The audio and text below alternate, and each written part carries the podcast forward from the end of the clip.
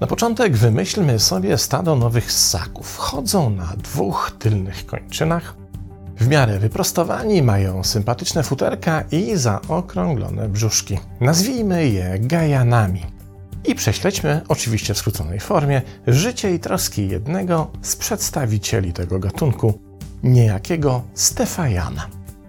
Nasz mały bohater przychodzi na świat jako jedna z wielu pociech dość sporego stada i od razu zostaje odpowiednio zaprogramowany, żeby wypełniać swym życiem to, czego stado od niego oczekuje, w tym stosowanie się do dość prostych i jasnych reguł. Jedną zaś z podstawowych reguł jest to, komu w stadzie i za jakie zachowania należy się podziw, a komu niechęć. Tak więc mały Stefajan dowiaduje się, że na przykład kiedy jakiś dorosły samiec jego stada jest agresywny i dominujący, to najlepiej mu nie wchodzić w paradę. Trzymać się z dala i mieć się na baczności, bo nieopatrzna konfrontacja może się okazać dla Stefajana bolesna. A zatem duży, silny i władczy samiec powinien być raczej traktowany w kategoriach wroga i lepiej się go wystrzegać. Inaczej jest w przypadku innego dużego samca, który regularnie zaopatruje najbliższych Stefajana w owoce kaki, a to ulubiony przez Magagajanów. Zatem do przynoszącego kaki nastawienie powinno być życzliwe i przyjazne. Teraz przyjrzyjmy się regułom dotyczącym samic. Stefajan zostaje nauczony, że tu również powinien wykształcić w sobie dwie postawy.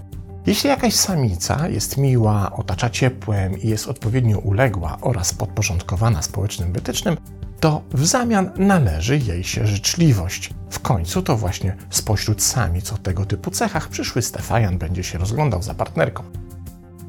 Jeśli jednak w okolicy pojawi się samica żądna władzy, nieposłuszna, czy co najgorsze, manipulująca innymi, to należy ją traktować z należną jej wrogością i niechęcią.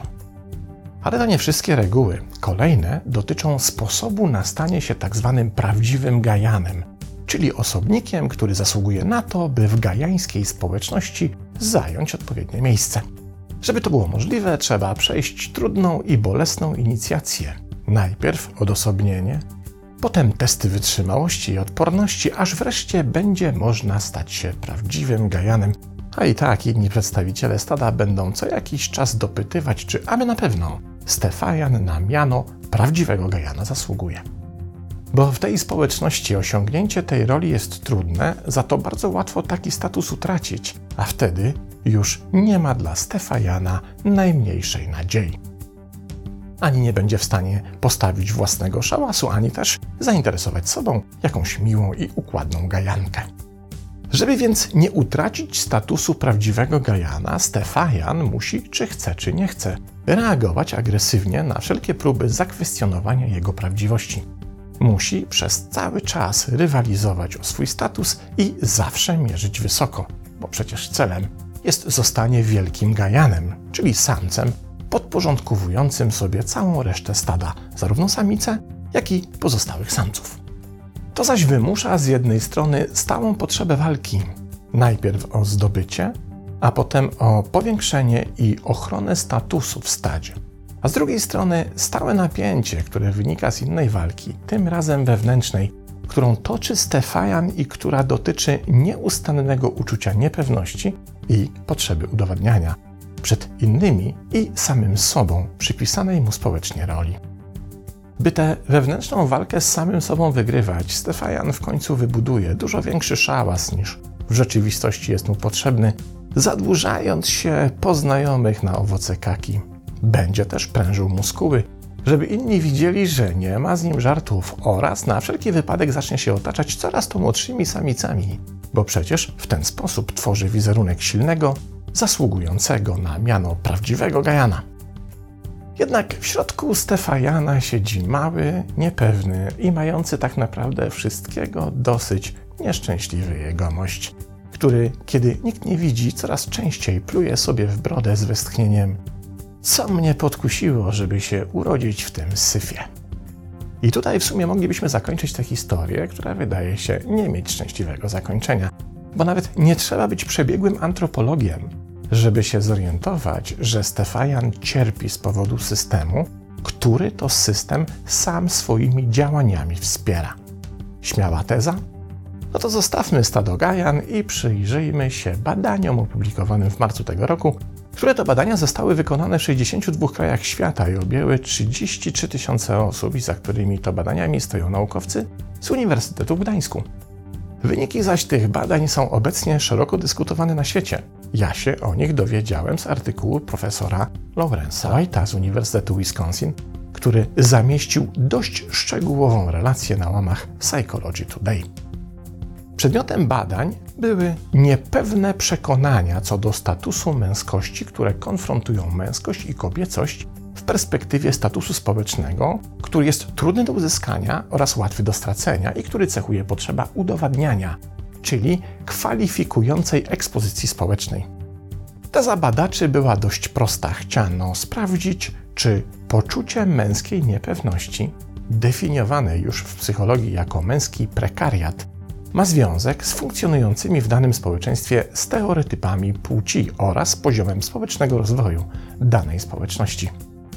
Podstawą zaś były odkrycia doktora Gilmora ogłoszone w 1990 roku po międzykulturowych badaniach męskości jako osiąganego statusu, zgodnie z którymi wiele współczesnych społeczeństw wykazuje uniwersalną tendencję do żądania od swoich męskich członków społecznego dowodu statusu męskości, a to z kolei powoduje u mężczyzn dużo wyższy poziom lęku społecznego.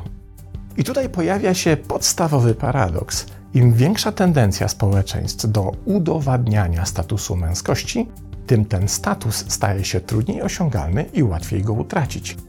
Kobiet to już zdaje się nie dotyczyć, bo jeśli nawet uznamy, że istnieje coś takiego jak status prawdziwej kobiety jako odpowiednik statusu prawdziwego mężczyzny, to jest on osiągany jako rodzaj nieuniknionego procesu biologicznego i nie podlega takiemu społecznemu kwestionowaniu, jak to się dzieje przypadku mężczyzn.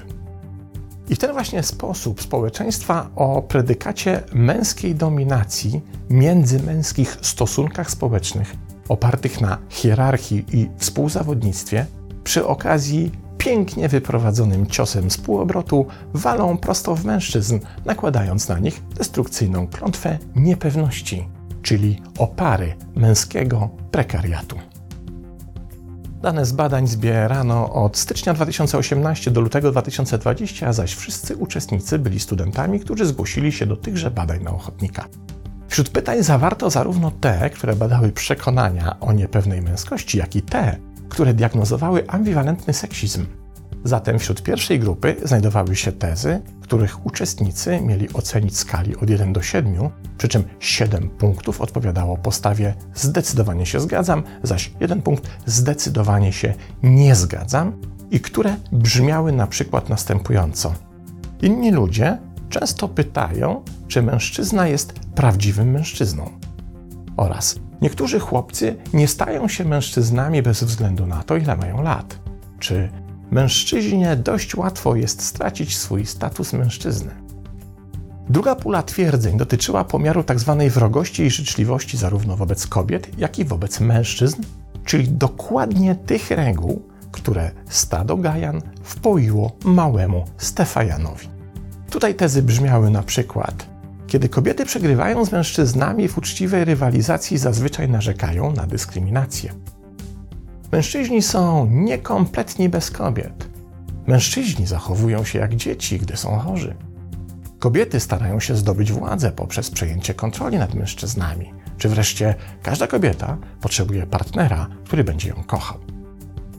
Prawda, że tyle wesoło, co wydawałoby się niewinnie, a jednak wyniki badań nie pozostawiają złudzeń. Celowo podaruję sobie tutaj wynik osiągnięty w Polsce, bo jak się na pewno domyślacie, naprawdę nie ma się czym chwalić. Ale to, co najważniejsze, we wszystkich tych społeczeństwach, w których dominują przekonania wypisz, wymaluj z naszego stada gajanów, temu zjawisku towarzyszy również wysoki wskaźnik męskiego prekariatu, czyli głębokiej niepewności statusowej mężczyzn która powoduje, że współczesnemu mężczyźnie z jednej strony coraz trudniej sprostać wymaganiom stawianym mu przez resztę społeczności, oraz konkurować w systemie wspierającym agresywną dominację finansową, zawodową czy społeczną, ułożoną w ścisłą hierarchię stosunków męsko-męskich? Z drugiej zaś strony, zdobyty status oceniany jest jako niezwykle trudny do utrzymania i tym samym łatwy do utraty. Co więcej, wzmacnia postawy agresywne zarówno tych, którzy taki status zdobyli, do tych, którzy po niego sięgają, jak i w drugą stronę. Im zaś większa niepewność i im większy rozdźwięk pomiędzy posiadającymi status i całą resztą, tym większa degradacja zdrowia psychicznego, tak naprawdę po każdej ze stron. I oczywiście byłoby zbyt wielkim uproszczeniem stwierdzać, że to faceci wymyślili reguły, na których sami teraz cierpią, bo tego typu systemy są również aktywnie wspierane przez kobiety, które również, i to w zdecydowanej większości, uczestniczą w przestrzeganiu i w narzucaniu reguł. I to nie jest wyłącznie moja konkluzja, ale wynik badań, które to potwierdzają. Zatem Stefan doświadcza destrukcyjnej niepewności w tym systemie, ale towarzysząca mu Grażyna zazwyczaj nie tylko go nie wspiera, ale też dokłada kilka sążnistych kopniaków, które tylko z nazwy są na opamiętanie. Podobno pradawni mieszkańcy pewnej wyspy wyginęli, bo wrzucali do ujęć wody ofiary składane w imię pomyślności i dobrobytu. W końcu to, co miało zapewnić im szczęście, zatruło całą dostępną pitną wodę, aż po tej dumnej społeczności nie zostało ani śladu. Szkoda, że ta historia nas niczego nie nauczyła, prawda? Pozdrawiam.